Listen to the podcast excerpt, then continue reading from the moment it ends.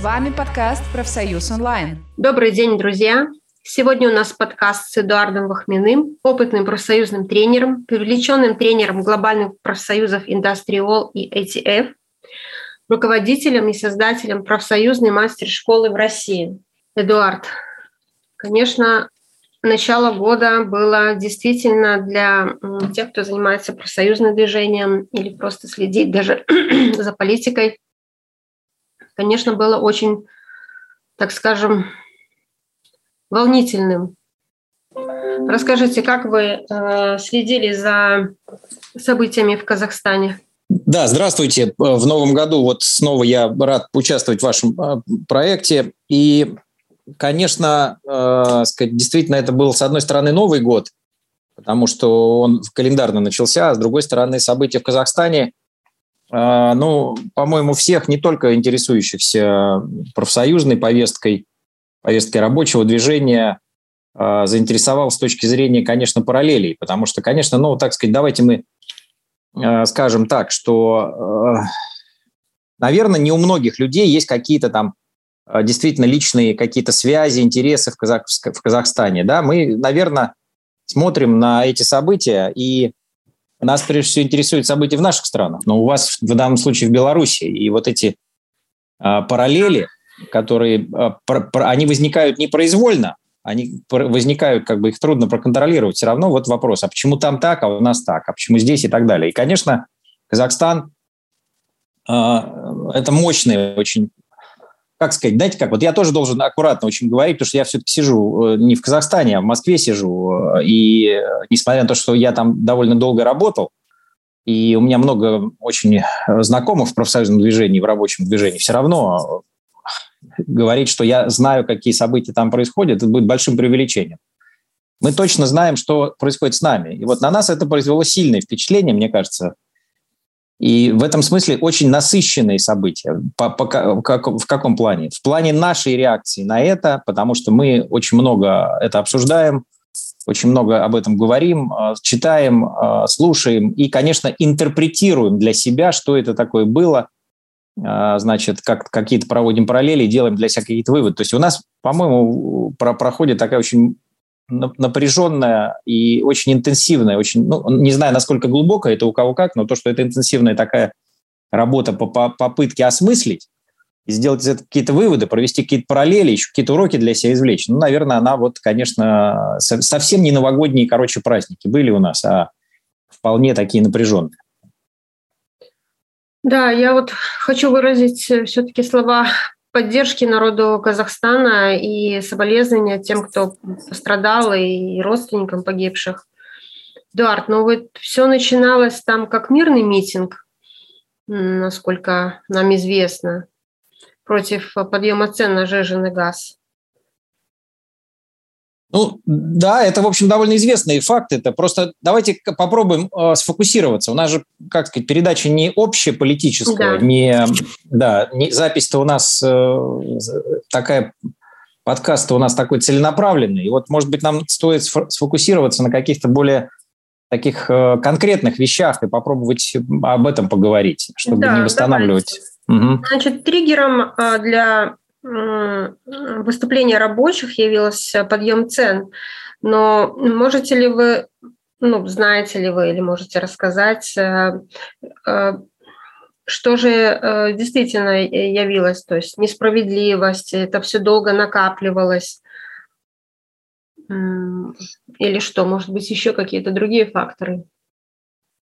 Ну да, вот э, я должен сказать, смотрите, конечно, мы все читаем э, очень много материалов, и несмотря на то, что там интернет, интернет вырубался и потом включался, все равно, э, по-моему, переполнено сообщениями, аналитикой событий в Казахстане. И, конечно, я вообще не претендую здесь на какую-то там, э, не знаю, там общую правильное видение. Событие очень такое сложное, и я могу говорить только о том, ну, с чем я сталкивался. Я по приглашению международных профсоюзных институций несколько лет в Казахстане участвовал в таком совместном проекте э, в составе международной такой команды тренеров, и там были и национальные казахстанские эксперты, и международные, именно по поводу трудовых конфликтов, которые, конечно, Казахстане последние десятилетия уж точно, с 2011 года, на самом деле с 2008 года, они постоянно происходят.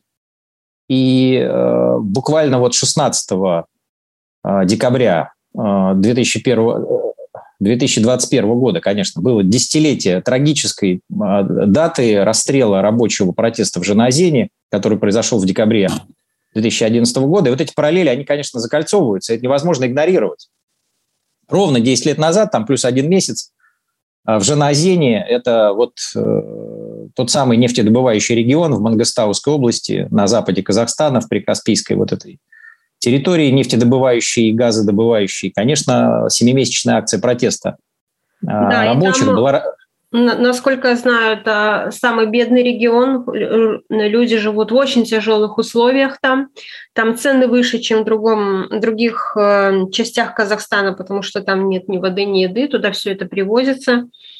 И э, несмотря на то, что это самый богатый район, и именно там все газ и нефть, а люди там живут хуже всего. Ну, давайте так, это не совсем так. Я был в, вот за там с 14 по, по 19 год три раза в Октау, и в Октябе были, э, в Этерау, вернее, в Октябе не были, в Этерау это се, чуть севернее регион, тоже нефтедобывающий.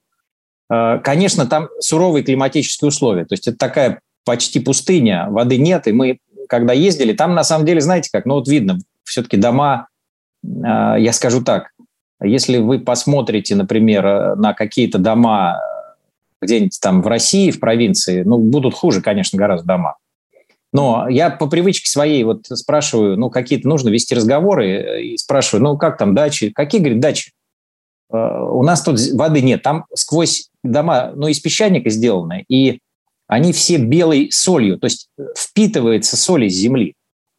Вот. То есть, конечно, э, как никаких дач в нашем привычном понимании, где там мы там что-то клубнику выращиваем, а кто-то и картошку там выращивает, там этого нет, конечно, условия очень суровые. Но поскольку это действительно э, как бы нефтедобывающий регион, и основная часть э, как бы дохода страны, она формируется вот именно в этой части, то, конечно, прям сказать, что это такой самый бедный регион нельзя. Там самые высокие зарплаты в Казахстане. Вот как сказать, как ни крути, это абсолютно медицинский факт. Самые высокие зарплаты в Казахстане и при этом, конечно, самый высокий уровень протестной активности. Э, все последние годы нам, ну, то, что мы точно, вот я, по крайней мере, зачем уже непосредственно следил, был включен, это последние 10 лет, конечно, это самый высокий уровень протестной активности, в том числе, конечно, прежде всего, он выражается и в протесте, ну, таком трудовом протесте, рабочем протесте. Ну, профсоюзном это будет привлечение сказать, потому что все-таки основные протесты там происходят мимо профсоюзных структур. Вот э, там, конечно, есть, э, не только есть, а действуют э, профсоюзные структуры, которые лояльны властям, вот, которые находятся в состоянии трехстороннего партнерства, ну, по аналогии, как э, в Беларуси, это Федерация профсоюзов Беларуси. Да, понятно. Но, да, но все-таки давайте тоже, вот сразу я попутно буду, если угу. такой как бы, ну, немножко ликбез. Конечно, да. есть разница. Разница между Федерацией профсоюзов Беларуси и Федерацией профсоюзов Республики Казахстан. Почему? Ну, давайте так, начнем. Конечно, э, как бы генетически, да, обе эти федерации, они проистекают вот из наших, э, ну, наших, не наших, а советских профсоюзов, это постсоветские структуры, они все были там в структуре ВЦСПС, и динамику они происходили, как сказать, сущностно примерно одно и то же, но все-таки обстоятельства э, все-таки разные. Э, значит, такого Федерацию профсоюзов Республики Казахстан тоже обвиняют на международной арене, что они соглашатели, действуют в фарватере, который а, обозначает власть, э, не ссорятся с работодателями и так далее, и так далее. Но все-таки в реальности, если посмотрим, есть разница. Э, и, ну, я не знаю, какие-то, может, классовые профсоюзы, которые считают себя классовыми, они могут себе позволить там видеть только черное и белое, но мы все-таки, как эксперты, видим э, гораздо больше оттенков и гораздо большую разницу. Федерация профсоюзов Беларуси это изгой на международной арене. Она никогда не была принята в международные структуры, в мкп, в Международную конфедерацию профсоюзов всеобщую, да, было там при Гончарике еще были попытки, но потом, когда, э, значит, Козик стал, э, ну, его поставили главой профсоюзов Беларуси, все прекратилось. То есть на международном уровне международные профсоюзные структуры а, считают э, Федерацию профсоюзов Беларуси изгоем и как бы с ней делать вообще никакого не имеют. Вот. Все-таки Федерация профсоюзов Республики Казахстан, она является членской организацией Международной конфедерации профсоюзов. Угу. И Понятно. да, да. После, а, после э, событий, конечно, в Жаназене ситуация очень сильно обострилась. Это, конечно, трагическая, позорная история для Казахстана. А, и, конечно, были там определенные, не просто определенные такие события, а, причем власти Казахстана обвинили вот эти самые лояльные профсоюзы в том, что они как бы не досмотрели, не сделали каких-то там умиротворяющих действий и так далее, и так далее. И там было э, даже инициировано со стороны власти создание еще одного профсоюза нефтяников, который будет еще более лоялен э, для, э, так сказать, властям. И вот этот профсоюз, да, он, конечно, э, такой похож на Федерацию, так сказать, профсоюзов Беларуси, полное такое слияние, полный контроль. Вот. И, э, конечно, в Казахстане были независимые профсоюзы, ну, так, такие, которые, вот, сказать, условно, давайте так сказать, все мои сравнения, они условны, но все-таки, чтобы понимали, там такие похожие на независимые профсвободные профсоюзы в Беларуси, которые пока еще действуют, пока они еще зарегистрированы, ну, такие как БКДП, если мы имеем в виду национальный такой э, зонтик, да, Белорусский конгресс демократических профсоюзов. Так вот, были такие структуры в Казахстане – а, ну, я скажу так, они, конечно, действовали вот именно в 2000-е годы гораздо жестче, потому что они реально проводили забастовки. И э, я скажу, ну, как бы там немножко э, членская база, структура, она основана по-другому, не на тех принципах. Вернее, принципы, наверное, декларируемые одни и те же, но реальный механизм включения людей, он другой. Я об этом чуть позже могу э, рассказать. Да, расскажите, интересно. Вот, так вот, конечно, а, эти э, независимые профсоюзы, они проводили забастовки. Конечно, они известны, и действительно это очень такие мощные коллективные действия проводились. Только надо понимать еще, что в этом регионе вот все эти 10 лет, ну даже на самом деле не 10 лет, ну, правильно считать годы с 2008 -го. Все эти годы в, в этом западном Казахстане, в самом нефтяном в самом, а, ну, как сказать, экономически развитом регионе с точки зрения вот э, генерации прибыли, генерации дохода в бюджет Казахстана, я с этой точки зрения а, употребляю этот термин, постоянно, каждый год, не прекращаясь, проходили различные формах акций протеста, которые, конечно, большей частью, подавляющей большей частью, они проходили как бы стихийно, вот, не профсоюзы их инициировали, но вот как раз э, вот те непримиримые профсоюзы, свободные, а, Конфедерация профсоюзов Казахстана, они участвовали в этих акциях. И ну, э, политика э, правительства Казахстана там, до 2017 года, она была такая на уничтожение. И действительно, э, через определенное принятие законов к 2017 году эти профсоюзы уже де юра юридически не существовали. Их фактически закрыли, но там просто ввели закон о том, что все профсоюзы должны перерегистрироваться – ну, ну это классика, перерегистри... это обычно так и делают, когда хотят ну, вы понимаете. Как? Да, но все-таки в, Казах... Э, в, в Беларуси этого не сделали. Видите, несмотря mm-hmm. на, на события 2020-2021 года, э, БКДП существует, Белорусский профсоюз независимый существует, СПМ существует, РЭП существует. То есть да. все-таки власти да, Беларуси ну, выбрали или ведут другую немножко политику. Наверное, мы можем там, конечно, это же известно, мы фантазируем, что нужно оставлять структуры как витрину, чтобы показать э, ну, за, да, что Западной Европе, есть, да, что, да.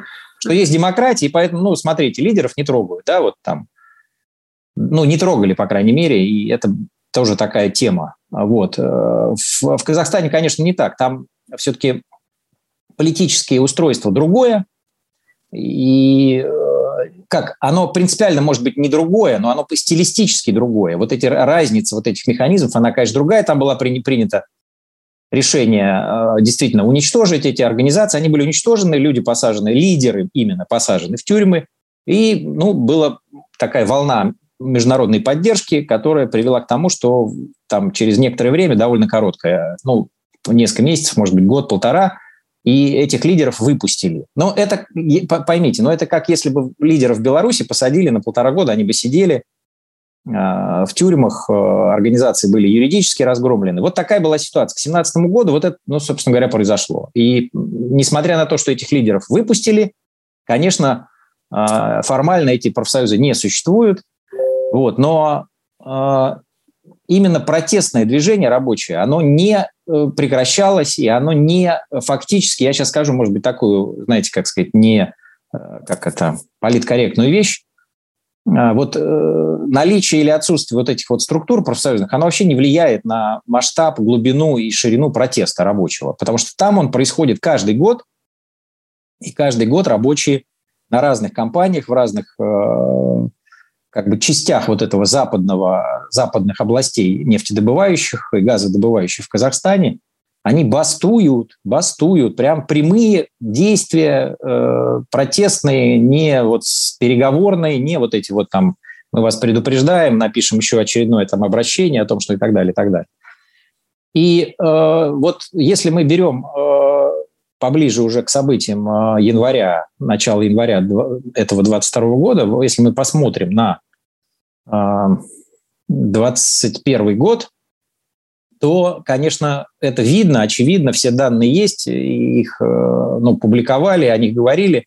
Причем говорили в том числе, например, я еще раз повторяю, Федерация профсоюзов Республики Казахстан, несмотря на то, что это партнерская организация, там, да, в социальном партнерстве с властями, заключает там соглашения и так далее, и так далее, вот она вела мониторинг протестов, и они как раз просто зафиксировали на своих там радарах, они зафиксировали 60, ну, порядка 70 протестов э, вот таких забастовочных.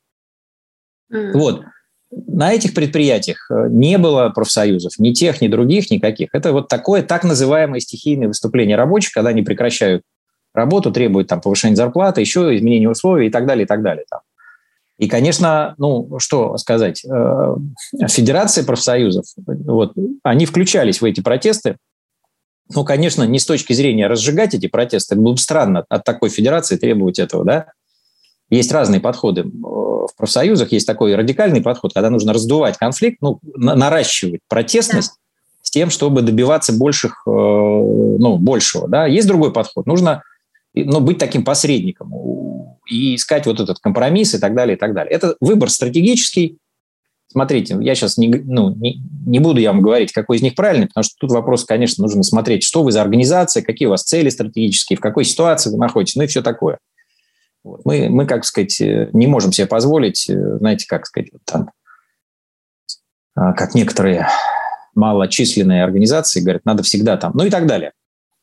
И вот этот уровень протестов, он, конечно, даже в 2021 году был резко больше, чем даже раньше. То есть вот, ну, не, самые разные источники, они фиксируют рост этой забастовочной активности именно в 2021 году в этих э, в Казахстане в целом. Но в основном, конечно, этот, основные э, все эти э, забастовки, акции протеста, они проходили именно в этих западных нефти- и газодобывающих регионах. Даже я специально да, смотрел, и они открытые данные, смотрел данные работодателей данные бизнеса. Вот. И э, тут надо тоже понимать вот разницу с Беларусью.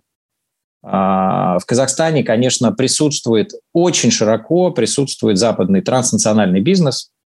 И в этой самой нефтянке и в газодобывающей отрасли, ну, по разным оценкам, да, до ну, 70% компаний транснациональных, крупнейших транснациональных компаний. То есть это не какие-то такие э, маленькие, средние, непонятные компании, а это лидеры рынка, я даже не буду их называть, это все легко можно посмотреть. То есть они там ведут э, давно эту нефтедобычу. Вот. Присутствуют как бы мировые компании, американские, европейские и китайские компании. Присутствуют, ну и там российская даже присутствует, Лукойл. Зачем я это сказал, не знаю, что нам рекламировать. Вот. Поэтому, конечно, эта разница просто, ну, ее обязательно нужно учитывать и видеть. То есть это часть национальных э, сказать, ведения бизнеса, чего нет в Казахстане. Ну и в России, кстати, тоже в нефтянке нет никакого международного бизнеса. Это сфера признана сферой национальной безопасности, и туда как бы ну, иностранцев не пускают. Вот. Ну, тут вот понятно почему. И это очень важный фактор, если мы говорим про вот эти протесты. Потому что, ну, во-первых, как сказать, решили по-разному добывать нефть. Вот. Ну, в Беларуси, например, тоже, да, в Солигорске калий добывается, там никаких иностранных компаний нет, добывается, ну, как бы национальной э, белорусской компании, государственной практически. Да. И это очень много, да, это, это многое определяет в возможностях протеста. Многое определяет. Как мы многократно уже говорили, я не знаю, сказать, с вами, не с вами, у нас есть такая, значит, э, тоже такая тема, вот почему-то где-то там вот э, растет профсоюзное движение, и многие считают, знаете, как классовые вот товарищи, они считают, что там в Женазене там лидирующий, то есть авангард профсоюзного рабочего движения. Или вот у нас в России была, были истории в автосборочном производстве, когда Ford, там Volkswagen, компании открывались транснациональные, там тоже были а, ежегодные забастовки, сильные профсоюзы и так далее. Но вот мы, смотрите, если мы смотрим все-таки экспертно, не руководствуясь просто идеологическими нашими хотелками, и мы смотрим и говорим, что, знаете, как интересный вопрос. Вот как только транснациональные компании, там почему-то забастовки происходят. И там почему-то профсоюзы существуют, и они почему-то ну, воюют, борются, но они есть. А смотришь, ну, так называемый, как бы сказать, вот национальный бизнес, это не важно. Это Беларусь, Россия, Казахстан, вот здесь параллели одинаковые. Там профсоюзы, ну, если есть, то только а, Прогосударственные. Под, прогосударственные, ло, давайте так говорить, лояльные, встроенные в систему этого самого. Вот эта закономерность, ну, она вообще железобетонная практически.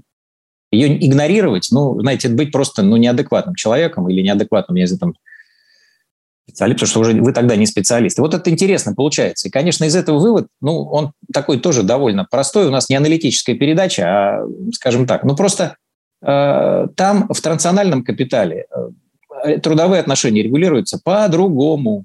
То есть там есть вот эта возможность, которая, конечно, ну, допускаема самими компаниями, когда рабочие идут на открытый протест, для них это обратная связь, и, в общем, это не является, ну, как сказать, э, прям, как это, неприемлемым ущербом, неприемлемым ущербом. В России, конечно, не так. У нас вот э, собственники так называемые, да, они как бы якобы они не государство, на, чем, на самом деле контролируемое государством, при таких протестах они там что делают? Э, ну, точно увольняют всех никогда больше не принимают на работу и так далее, и больше нигде не устроиться. А в каких-то определенных ситуациях там подбрасывают наркотики, люди сидят там в тюрьмах, потом за ними международное движение борется. В, в Казахстане такого нет. В этих от регионах. Там жесткое давление, конечно, есть со стороны, но сама ну, вот эта вот производственная структуры, они не настолько, э, скажу так, то есть, то есть я бы сказал так, там остается пространство для этого, для этой борьбы. И оно, конечно, занимается, потому что люди есть, проблемы есть, вот просто есть возможность, куда, э, где это все, чтобы отливалось. Вот. Э, ну, я также скажу, по аналогии, э, если уж нам проводить аналогии Казахстана, то, конечно, надо проводить аналогии. Я в этом... Не то, что я... Тут не надо быть убежденным, тут просто смотреть, что происходит, и видно, что аналогии нужно проводить не с Белоруссией и Россией, а нужно проводить аналогии с Китаем. Вот. Всем известно, я тоже об этом немножко говорил, к сожалению, мы это, об этом мало знаем. А, значит, Китай, он, сказать, там специфика или какая-то уникальность не только там в, в, в том, что коммунистическая партия строит капитализм, вот это там, как кажется, что это странно, кому-то кажется до сих пор, вот. А в том, что профсоюзное движение там так устроено, что коммунистическая партия прямо контролирует и управляет профсоюзом. То есть это не является никаким там эвфемизмом, не является каким-то там гибридностью, а прям прямо да, Коммунистическая партия Китая до сих пор пишет программы развития профсоюзов, и все Китайская федерация профсоюзов, они прямо просто реализуют, ждут, пока им партийцы, э, партия напишет, что делать, потом они идут это реализовывают. Вот такая выстроена Порядок система. Есть. Что, что есть? Ну, партия сказала надо, профсоюз ответил есть. Там, понимаете, это, это, на, на это надо смотреть управленчески. Вот я предлагаю, ну, вернее, в других местах можно смотреть как угодно, идеологически, политически, там, с точки зрения прав каких-то и так далее, и так далее. А я предлагаю на это смотреть вот на Китай и на то, что происходит в Казахстане, в том числе как то, что происходит в Беларуси, ну, как бы с точки зрения решения задач. Вот такую задачу задачу регулирования трудовых отношений Коммунистическая партия Китая, ну, правитель Китая, эти власти Китая решают вот таким образом. И а как еще они решают? Это эксперты пишут, те, которые там жили, э, западные эксперты, в том числе, или прежде всего, потому что это им прежде всего интересно, описывают ситуацию очень простая. Но она как простая? Она тяжелая, но простая в описании. Там разрешены только государственные профсоюзы, ну, такие прогосударственные. Это одно. Э, значит, профсоюзы, которые не входят в эту прогосударственную систему ВКП, они запрещены просто ну, уголовное преследование за это. То есть просто вообще запрещено, это как преступление, создавать независимые профсоюзы. Но это не значит, что там не происходит в Китае регулирование. Там регулирование трудовых отношений происходит так называемыми вот этими стихийными выступлениями рабочих, забастовками, бунтами, прекращением работы и так далее, и так далее. В Китае тысячи, каждый год происходит тысячи вот таких вот забастовок, протестных акций. И это с точки зрения китайских властей допустимо. Такой неоргани... как бы неорганизованный протест. То есть он не институциональный. Сами структуры, структур не должно быть. Но рабочим бунтовать можно, особенно на предприятиях транснационального капитала. А в Китае, как вы, конечно, мы все знаем, вот присутствие транснационального капитала, оно очень широко. И автомобильная отрасль, не только, конечно, э, изготовления там IT а, мобильных телефонов там и так далее, телевизоров, и автомобильная отрасль, и текстильная отрасль, ну и, общем, много, много любых производств. И вот как раз на этих предприятиях национального капитала постоянно возникают вот эти протесты, которые как бы выглядят, как будто они стихийные. Ну, конечно, они стихийные, но самоорганизация рабочих все-таки в наш э, вот этот век, э, уже не век, а вот эти времена, когда все в социальных сетях, все в этих ютубах и в самых различных вот этих платформах, оно, конечно, люди научаются и примерно делают то же самое, и, конечно, там тонкое взаимодействие, на самом деле оно такое разветвленное, различных, различных структур, которые в это включаются, и они запускаются и делают. Так вот, в Казахстане, я скажу так, на нашем постсоветском пространстве, вот я как эксперт могу сказать, там самое сильное рабочее движение. Я еще раз говорю, не профсоюзное движение, а рабочее движение. Потому что оно насыщено вот этими протестными действиями, которые приводят к результату. 80% это данные, которых, знаете как, тут очень понятно. Самые разные структуры, там, соцпартнерская федерация казахстанская, там, работодатели, независимые, они все примерно дают одни и те же данные. Это значит говорить, что это вот, ну, не какая-то подтасовка а реально. До 80, примерно порядка 80% вот этих акций протеста приводит к позитивному результату для рабочих. То есть их требования удовлетворяются. Не в стопроцентном объеме, конечно, а никогда такого не было, но они удовлетворяются. То есть это результативная практика, которая, конечно, поскольку она результативная, поскольку она ну, была возможна, сейчас не знаю, что будет после событий а, вот этого января, начала января 2022 года, но до, до сих пор, до сказать, буквально недавнего момента, это была такая серийная, типовая, успешная, в целом позитивная практика, когда так называемые стихийные движения вот подрывало то там, то там, то там. Вот. И вот это было, конечно, ну, историей э, в том числе. Но еще раз, ну, я видел, конечно, разные там э, заявления разных идеологических товарищей, там, прогрессивных товарищей, что вот события начала января 22 года в Казахстане, это вот в авангарде этих событий рабочий класс, что это вот наконец-то рабочие взяли в руки свою судьбу и так далее. К сожалению, это не так. Ну, потому что протест в Казахстане, он многослойный, многосоставной, много совершенно разных э, сил, процессов, механизмов задействованы, включены. И, конечно, видеть в этом какой-то, что там рабочий класс был авангардом этого протеста, это, ну, мягко говоря, преувеличение – ну, кому-то хочется так видеть, но это не так.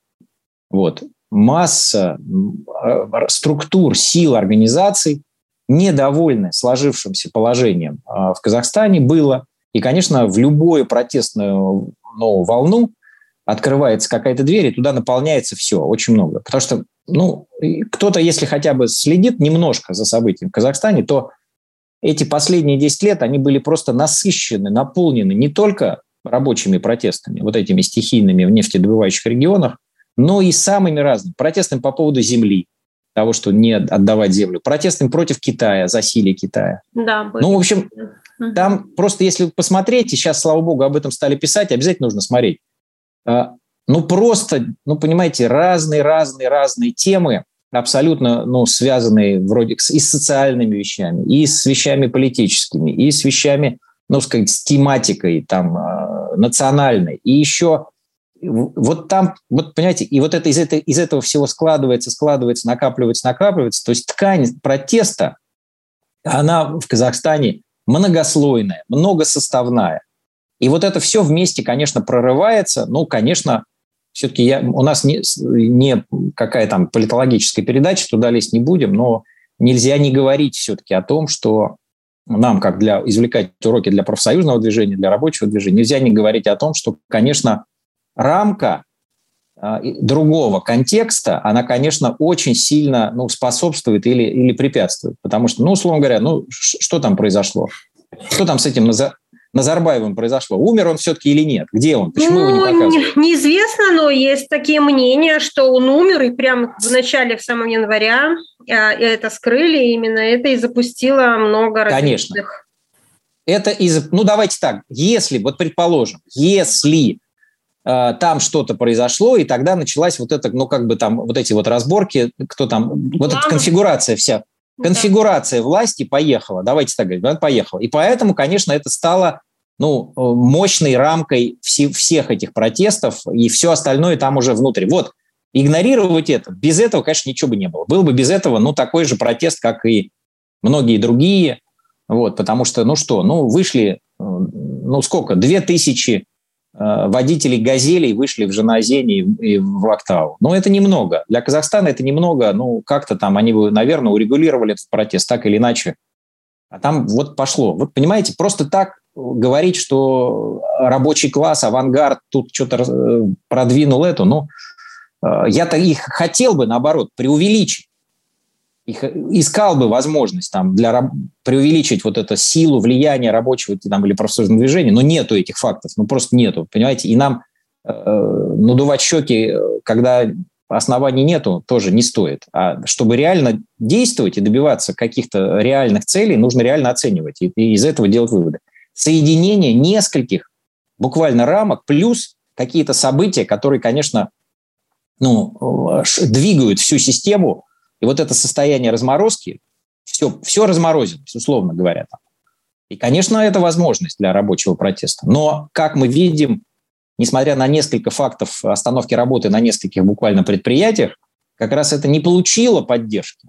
Рабочие, конечно, все-таки, ну, в целом а, в массе своей остались работать э, на своих предприятиях, на рабочих местах, хотя, конечно, конечно, у них отношение есть к этим процессам, но оно не одно такое, знаете, вот и так далее, и так далее. Что говорить? Ну, Зарплаты кажется, в Казахстане?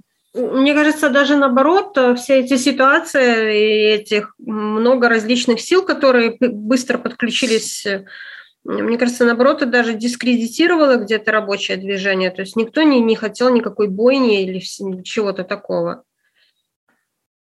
Ну да, это еще раз повторяю, контекстов много они друг на друга влияли. И, конечно, вопрос какой стоит? Конечно, было требование. Мы, кто внимательно смотрит или хоть чуть-чуть внимательно смотрит за рабочим профсоюзным движением, видно, что было требование повышения зарплаты на 100%. Ну, это требование возникало, оно где-то зафиксировано, оно есть, но я скажу так, э, конечно, э, э, как бы ось напряжения, она не в этом. Как бы не как бы это не было, может быть, печально для нас, нам кажется, что вот эти трудовые права, низкая заработная плата – это самое невыносимое, что должно быть. К сожалению, вот так смотришь, ну, не к сожалению, знаете как, это вот что там сожалеть? Вот ты смотришь и видишь, что как бы гнев у людей вызывает не это, а что-то другое и многослойное. Конечно, в целом, если говорить, вот это какая-то несправедливость, глобальная, вопиющая. А мне, между прочим, на одном из семинаров там судья областного суда сказал, когда мы вопрос такой задаешь, а какие причины протестов трудовых в Казахстане? И, конечно, люди начинают в основном говорить э, о том, что низкая зарплата, плохие условия труда и так далее. Но поймите, это где-то в глубине, в фундаменте, это есть, безусловно. Но, смотрите, практически везде низкая зарплата. А что она в Беларуси высокая? Она что, в России высокая, что ли? Она только, ну, последние 10 лет, э, значит, доходы людей падают, и положение становится все хуже и хуже и хуже цены растут. Вот. сам факт, этот факт, он не вызывает протеста, он не вызывает ни гнева, а вызывает субъективное ощущение несправедливости. Потому что несправедливость – это всегда субъективная вещь. Вот. И вот это запускает. Вот переживание вот этого несправедливости, которое переходит в гнев, и только из гнева происходит протест, а не из разумного размышления. Ой, что-то как-то не сходится у нас бюджет, и поэтому домашний, и поэтому мы пойдем бастовать или там протестовать. Ничего подобного. Вот просто так, если рационально смотреть, не сходится бюджет, начинаем адаптироваться. Меньше там покупать одних продуктов, больше покупать других, искать вторую работу и так далее, и так далее. А вот к действию приводит, к протестному именно действию, приводит гнев, ощущение несправедливости, вот эти субъективные как бы переживания. И, конечно, они в Казахстане, этих оснований там огромное количество, наполнено. Я могу сказать так, по моей э, ну, оценке, по моему впечатлению, э, я могу все-таки там признаюсь, я в 2021 году до, достаточно общался э, и с профсоюзниками в Беларуси. Причем с белорусниками, профсоюзниками свободными, независимыми, которые не входят там э, в официальные структуры. И я общался э, с официальными профсоюзами э, казахстанскими. Я могу сказать так, степень гнева там больше у э, так называемых официальных профсоюзников Казахстана, чем у оппозиционных профсоюзников в Беларуси. Степень вот этого внутреннего гнева, вот этого ощущения несправедливости, знаете, когда это вот просто болит, саднит и кровоточит. Да, понятно. Вот. Потому что Э, вот по моему, то, что я знаю и то, что вот э, увидел, конечно, далеко не все. Разобраться там в обществе Казахстана, я скажу так, нам, людям из Минска, Москвы, ну, я не знаю, даже Гродно, а, Жодина и так далее, и так далее, особенно если вы там никогда не были, не жили, не общались с людьми, очень сложно, потому что социальная, э, как бы реальная социальная структура общества казахстанского, она гораздо более сложная, чем белорусского и российского в том числе. Более сложная там. В силу разных-разных вещей. Я не хочу там вдаваться в эти старший, средний, младший, жуз или там какие-то вот эти круги э, родственников, которые обязательно работают. Оно не так тупо работает, не так прямо, как об этом, может быть, некоторые пишут – но там общество пронизано определенными социальными связями и обязательствами. Вот. И, конечно, ну, социальное устройство общества, оно более, что ли, оно, с одной стороны, более сложное, с другой стороны, более взаимозависимо друг от друга, более, так сказать, повязано какими-то вещами. И, конечно, ну, там ох, знаете как, вот так, ох, и так не разберешься. Вот я скажу, может быть, такую, такую, знаете, как сказать, как, вещь многим, может быть, не понравится. Э, вот так я, я лучше издалека скажу. Я несколько лет назад там был в Индии. Ну, не по, не по профсоюзам, не по работе, а просто вот поехали в отпуск туда. И, конечно, я там постоянно влезал в эти э, социальные процессы, там бастовали эти водители тук-туков – и еще-то я таксист, еще кто-то. Я там, и, конечно, это индийское профсоюзное движение, оно невероятное, конечно, просто. Это невероятное движение профсоюзное, оно растет, там какие-то десятки профсоюзных объединений, почти все они классовые, и это вот удивительно, смотришь, как же так, да, вот. И вот, понимаете, социальная структура индийского общества настолько сложна, глубока там бездонной, в ней не разберешься вот так сходу, потому что там нам рассказывали 4 касты, а там не 4, а 400 каст, как мне сказали. Вот знаете, там вот эти вот неформальные вещи, которые регулируют общество, они настолько сложны, что по сравнению с, там, с социальным устройством Индии, я оборачиваюсь, смотрю на российское общество и понимаю, оно очень простое. Все мы жили в пятиэтажках еще там 30 лет назад, все мы ходили в одни и те же школы, ели одну и ту же еду, смотрели одну и ту же одежду. И смотрели одну и ту же передачу, да. И смотрели одну и ту же передачу там по телевидению. Вы там могли любить, не любить иронию судьбы, но там смотрели ее все. Вот мы были сформированы очень простой социальной структурой. То есть вот это советское а, действительно создание нового советского человека, я вижу, что это так и было. Оно, конечно, успешно произошло не в Казахстане. Оно наиболее успешно произошло вот в России и в Беларуси. Вот. Э, и, конечно, когда смотришь когда ты здесь живешь, тебе кажется, ой, как у нас все сложно, непросто и так далее. Когда ты вот поехал там в Индию, чуть-чуть даже заглубился и думаешь, го, вот это, вот там положение женщины, понимаете, это невозможно нам представить, что женщин там в деревнях э, действительно держат как скот. Это у нас, при том, что мы, конечно, говорим про гендерное равенство, несправедливость, то, что должно быть и так далее. Но у нас, э, по сравнению там, с тем, что происходит в, сельско, в сельских районах Индии, это просто, ну, не надо даже, знаете... Бесплатная а рабочая вот, сила, да. Да, там просто это не люди, к сожалению, понимаете? У них голоса вообще нету там. Сексуальное издев... это не издевательство, а обычная практика там. Это просто вот ты смотришь, как, как такое может быть в 21 веке. Вот. И в этом смысле социальная структура и Беларуси, и России, она простая очень, простая, несмотря на то, что кажется там, ну, может, в России чуть посложнее, страна побольше, население побольше, что-то, вот возможностей побольше, а уж в Беларуси... Я еще раз говорю, я сколько общаюсь и сколько я общался, я не вижу в Беларуси э, сложности социальной организации. Все, по-моему, очень, ну, просто. Вот да. есть силовая структура, машина, вот эта государственная власть и так далее, и так далее. Есть там какая-то прослойка, ну, типа бизнесменов, которые там тоже завязаны на эту власть. Вот есть там, есть огромное количество рабочих, работяг, которые просто вот трудом своим и так далее. И, в общем, разница, ну, внутри, конечно, есть. На предприятии люди, которые одни там адаптируются, другие что-то подворовывают, третьи там косячат. Что-то. Но это очень в сравнении с тем, что, еще раз говорю, в Казахстане это не, ну, нет такой разницы. Там все-таки разница огромная между сельскими людьми, которые там не имеют образования, работы и так далее, и так далее, и городскими. И, в общем, это очень сложная вещь. И там это, вот эта социальная вся структура, она прорывается, а, про ну, да, и вот к чему еще? Почему я говорю про сложность этой социальной структуры, большую сложность? Потому что там больше, с одной стороны, несправедливости, а с другой стороны, там больше солидарности. Солидарности, не связанной э, с сознательным выбором. Вот типа, мы, как нам в профсоюзе говорят, вот вы понимаете, вы рабочие, мы рабочие, мы, значит, должны быть солидарны, мы должны друг другу помогать. А по факту мы смотрим, людей увольняют, а люди не вступаются. Вступаются, конечно, десятки, ну, может быть, там максимум то, что я видел, там 900 подписей собирали в пик, э, в пиковые события осени 2020 года. Но потом-то нет.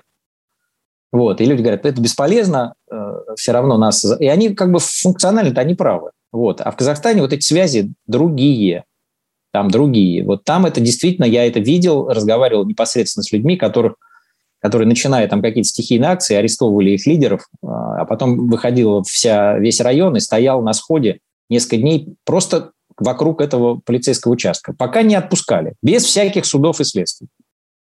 Вот таких примеров, а это, я могу сказать так, это очень типичная история для Казахстана. То есть таких примеров там десятки, они происходят и происходили все эти годы того, чего не было в Беларуси и не было в России. Вот. Был То пик, есть у них вот не этот. атомизированное общество, у них, ну, как вот это часто бывает да. на Востоке, очень да. друг за друга стоят. Как в армии да, это там всегда было? Я, я читал, да, я читал вот эти странные э, какие-то аналитические материалы о том, что в Казахстане самое атомизированное общество на постсоветском пространстве. Это ерунда, конечно, полная на мой взгляд. Я просто вообще думаю, думаю, что это печатка просто. Я думаю, что самое атомизированное общество у нас на постсоветском пространстве, конечно, это в России. Вот. А в Казахстане люди именно завязаны в отношениях. И в этом, на этом отношении у них строится вот эта солидарность. Она именно другого рода солидарность, не как мы понимаем, атомизированные люди понимают солидарность, как вот я тут посидел в своей квартире, что-то там прочитал в интернете и потом вышел куда-то. Это не та солидарность это солидарность, которая такая, знаете, я скажу так, она вот от, от, от инстинктов рождается, от живота. Не от ума, а от живота. Я специально такой термин употребляю, там меня за это иногда там, ну, недоброжелатели троллят, говорят, вот, там, про какой-то живот, желудок, там, да, вот из желудка это должно идти. Ну, и не из желудка дальше, а из кишок, понимаете, вот так вот. Если этого не идет вот так вот, там нельзя этого не сделать.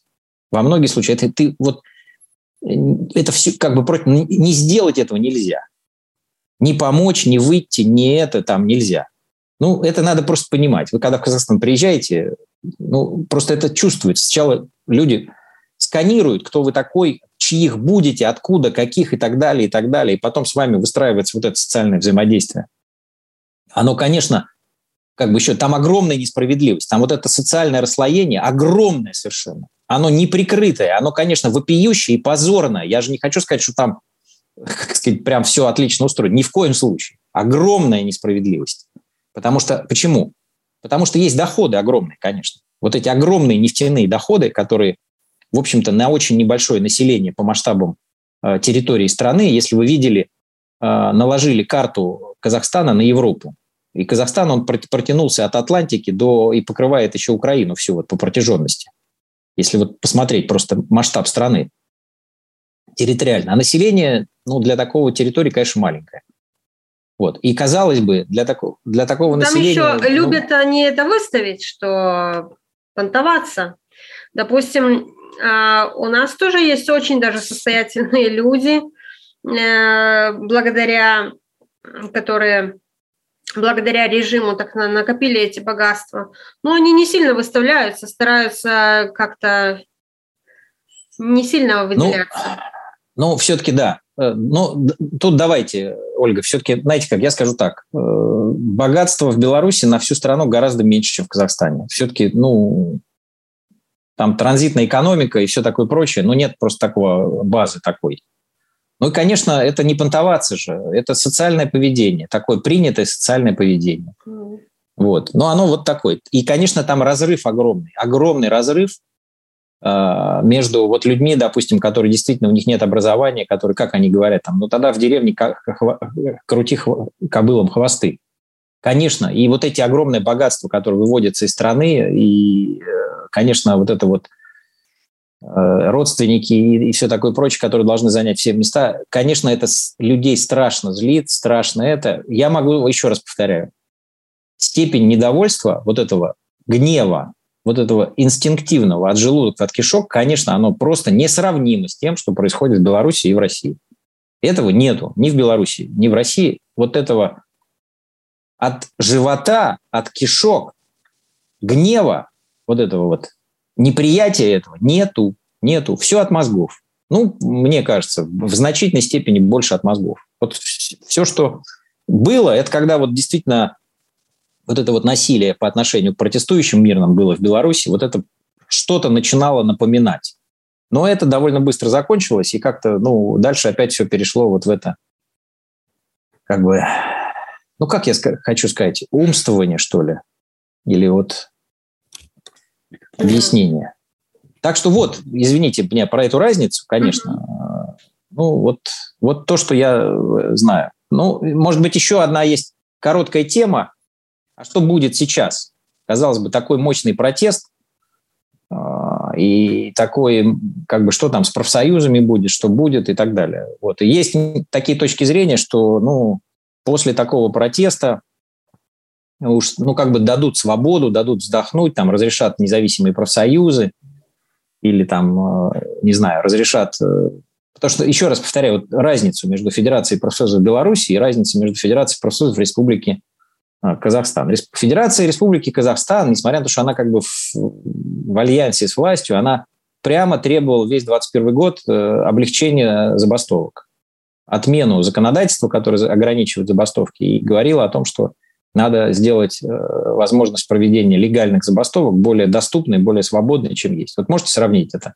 Можем ли мы ожидать такого заявления от э, Федерации профсоюзов Беларуси? Даже смешно. Да, конечно, нет. Даже смешно, да. А там это вот факт. И кажется, что вот есть такая надежда на такую вот либерализацию некоторую, да, ну, вернее, на э, послабление возможностей и так далее, и так далее. И хочется сказать «да». И хочется сказать «конечно, сколько можно». Смотрите, жена Зень расстреляли.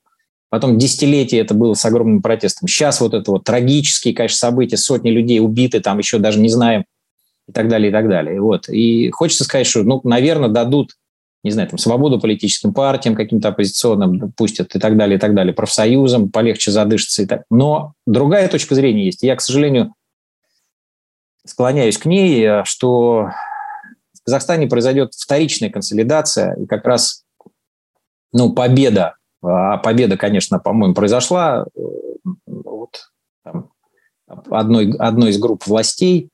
Она ну, приведет к еще большему контролю.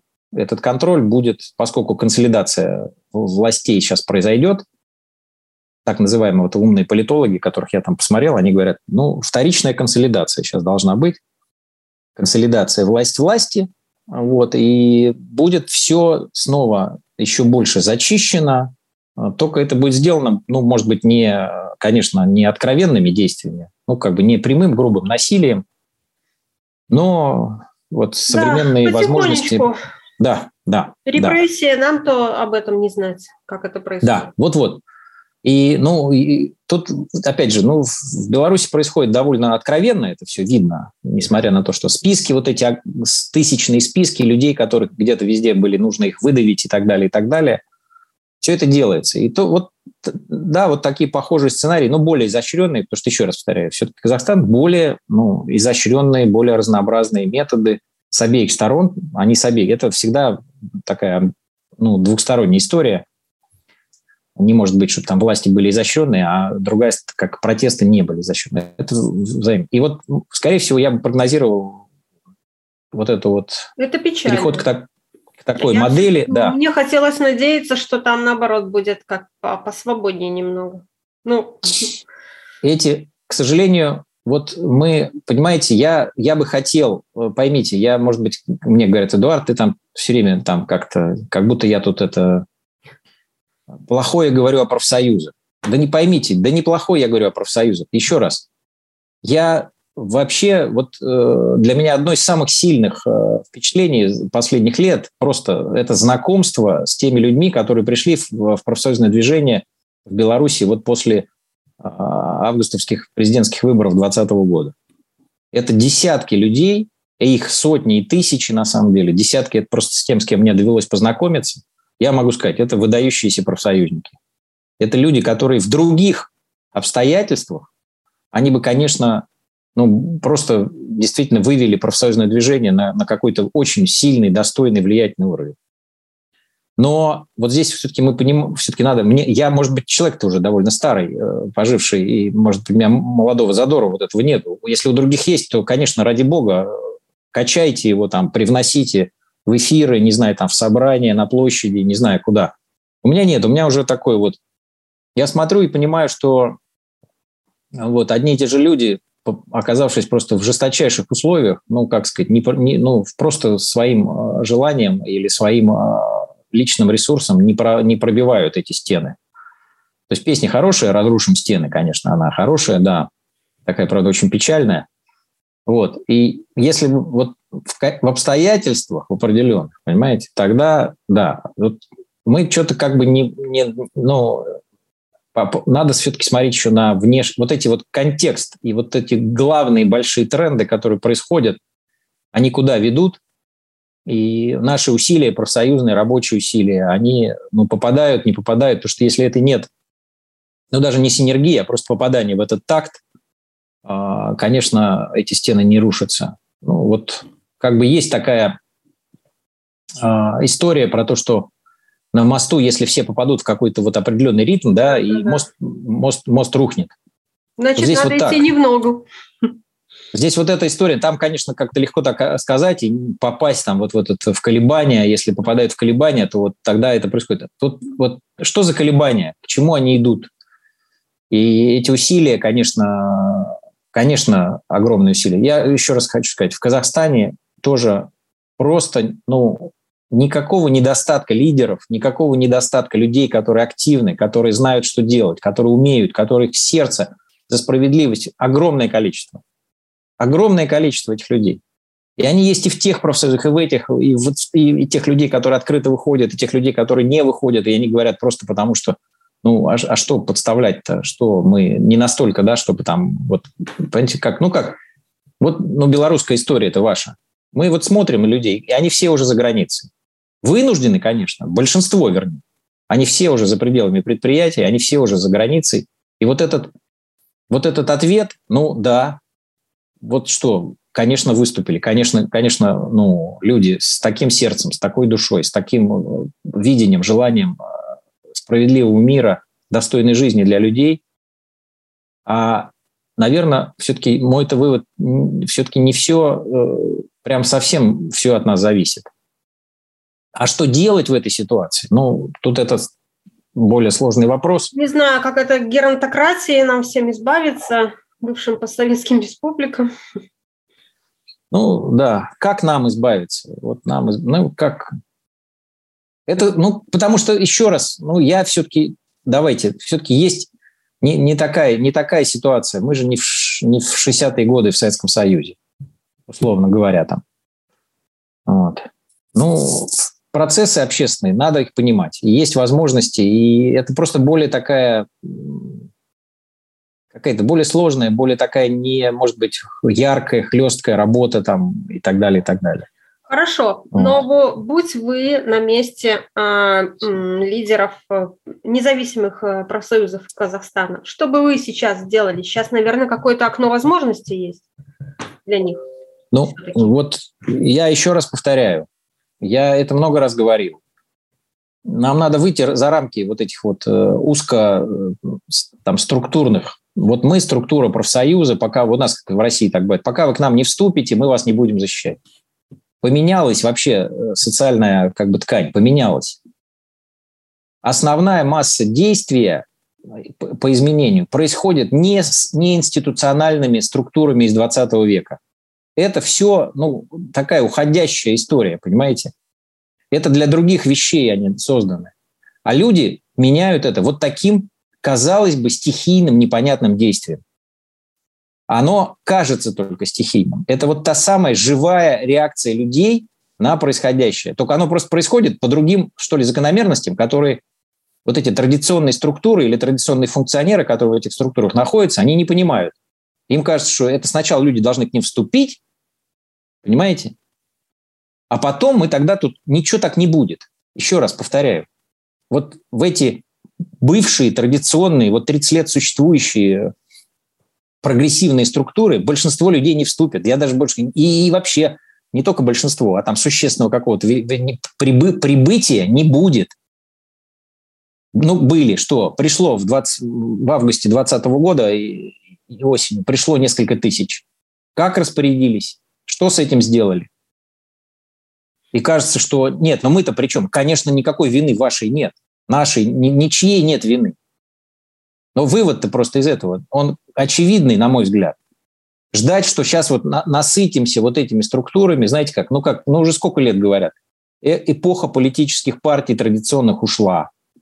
Уже, ну, вот сказать, да, вот эпоха вот этих структур институциональных, в которых есть такое членство, там, привязанное ежемесячное, там, и так далее, и так далее, оно тоже уходит. Оно для других корпоративных уже вещей сейчас существует или для там выстраивания номенклатурного взаимодействия. Да, для этого это все еще работает. Но для живого действия уже люди действуют по-другому. Вот я здесь, ну как сказать, такой же, уже не такой специалист, к сожалению. А, а действует через социальные сети, через вот эти так называемые стихийные акции, так называемые вот вдруг что-то там произошло, понимаете, то одно, то другое, то третье. Вот это фокус, куда будет уходить эта вся энергия, она уже там ушла. А те люди, которые в этих профсоюзах, а очень просто. Либо вы тут пойдете туда, будете выстраивать эти коалиции, гибкие связи, вот эти, я не знаю, там какие-то вещи. Либо вы будете сидеть и укреплять, как мне многие рассказывают. Нет, нам нужно укреплять наши структуры. Да, наши структуры, да. Только они не укрепляются. Это тоже сигнал такой. Что-то они не укрепляются. Они не укрепляются, потому что, понимаете, этот строительный материал уже не работает. Ну, давайте так, до такой степени не работают. И чем дальше, тем меньше он будет работать. на глиняных ногах. Да это, не, это, не, это просто не глиняные ноги, это другие ноги совершенно, понимаете? Они просто как бы, ну, мы хотим, давайте мы воспроизведем 20 век. Да он не воспроизведет, нет, ну, на самом деле как? Возможно. И вот мы вкладываем огромное количество усилий, э, из, из этими усилиями вроде у нас этот дом стоит, и вроде бы там, да, но какой-то вот понимаем, что, как сказать, в нем нету такой драйва, понимаете? Жизнь-то есть, но это жизнь какая-то, ну, как будто мы прошлое хотим сказать, как будто у нас музей, как будто мы, конечно, там, знаете, как есть такой сейчас современный интерактивный музей, очень интересный, вдохновили, да, вот это сделать. Даже в музеях они уже дошли до того, что там интерактив нужен быть. И так вот это, тогда люди стали ходить в эти музеи. А когда вы просто вешаете там эти грамоты или таблички, что там что-то было и так далее, и так далее, конечно, не то, что людям это не интересно, это просто, ну, коммуникация не та, это просто не тот месседж, это не то, вот что мы им транслируем. Вот, вот этот актив, интерактив.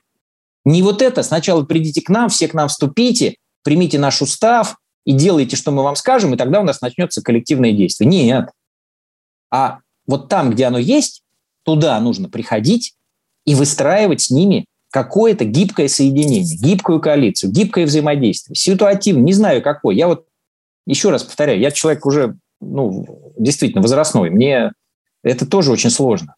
А там это все и происходит. Вот туда идти нужно, ну как, изучать, не изучать, а в практике действия этим заниматься. Да, идти и туда там такая... жизнь. Конечно, конечно, конечно. С вами подкаст «Профсоюз онлайн».